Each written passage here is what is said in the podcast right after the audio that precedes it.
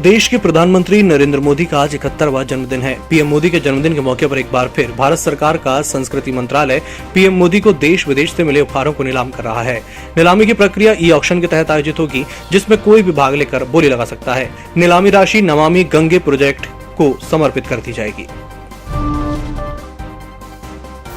चार अमेरिकी सांसदों ने अमेरिकी विदेश मंत्री एंटनी ब्लिंकन से मांग की है कि वे तालिबान को विदेशी आतंकी संगठन घोषित करें। सांसद जॉनी के ऑनस्टॉन टॉमी ट्यूब्रोविले, रिक स्टॉक और डैन सलीवान ने ब्लिंकन से कहा कि तालिबान अमेरिकियों और उनके हितों को नुकसान पहुँचा सकता है।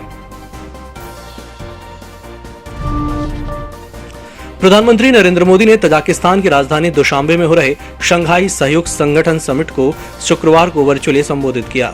मोदी ने पाकिस्तान के प्रधानमंत्री इमरान खान और चीन के राष्ट्रपति शी जिनपिंग की मौजूदगी में कट्टरपंथ पर तीखा हमला बोला। मोदी ने कहा, मेरा मानना है, इस क्षेत्र में सबसे बड़ी चुनौतियाँ शांति, सुरक्षा और भरोसे की कमी से संबंधित हैं और इन समस्याओं का मूल कारण बढ़ता हुआ कट्टरपंथ है। अफ़गानिस्तान में हाल के घटनाक्रम ने इस चुनौती को और स्पष्ट कर दिया है। इस मुद्दे पर एस को इस पहल पर कार्य करना चाहिए। अभिनेता सोनू सूद के घर और दफ्तर समेत छह ठिकानों पर इनकम टैक्स डिपार्टमेंट की रेट लगातार तीसरे दिन भी जारी है।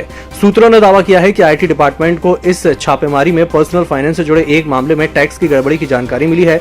शूटिंग के लिए सोनू ने जो पैसे लिए थे, उनमें भी अनियमितताएँ मिली है। इसके बाद इनकम टैक्स विभाग सोनू के चैरिटी फाउंडेशन के अकाउंट की जाँच भी कर रहा है।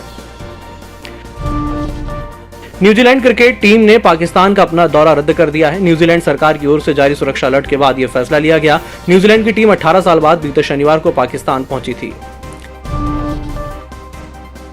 कांग्रेस ने आगामी यूपी विधानसभा चुनावों के लिए स्क्रीनिंग कमेटी का गठन किया है। जितेंद्र सिंह की कमेटी के अध्यक्ष दीपेंद्र एस हुड्डा और वर्षा गायकवाड़ को इसका मेंबर बनाया गया है। महासचिव प्रभारी प्रियंका गांधी वाड्रा, पार्टी के यूपी प्रमुख अजय उल्लू, सीएलपी नेता आराधना मिश्रा, मोना भी इसके सदस्य होंगे। केंद्रीय मंत्री अश्विनी वैष्णव ने शुक्रवार को कहा कि भारतीय रेलवे ने कौशल विकास योजना शुरू की है।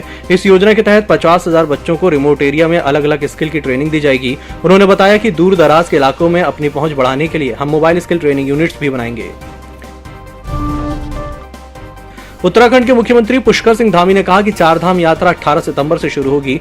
तीर्थ यात्रा पर से प्रतिबंध हटाने के नैनीताल हाईकोर्ट के फैसले के बाद राज्य सरकार ने यात्रा की तैयारी शुरू कर दी है। कोरोना के चलते 28 जून को इस पर हाईकोर्ट ने रोक लगाई थी।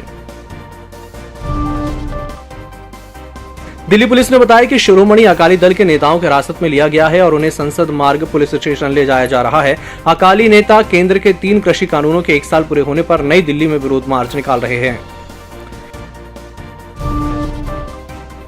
उत्तर प्रदेश के 40 जिलों में 20 घंटे की लगातार बारिश के बाद हालात बिगड़ गए हैं। प्रदेश में बारिश से जुड़े हादसों में 26 लोगों की मौत हो चुकी है। भारी बरसात के चलते मुख्यमंत्री योगी आदित्यनाथ ने दो दिनों तक स्कूल कॉलेजों को बंद रखने का फैसला किया है। शुक्रवार, शनिवार, रविवार, यानी तीन दिन स्कूल बंद रहेंगे।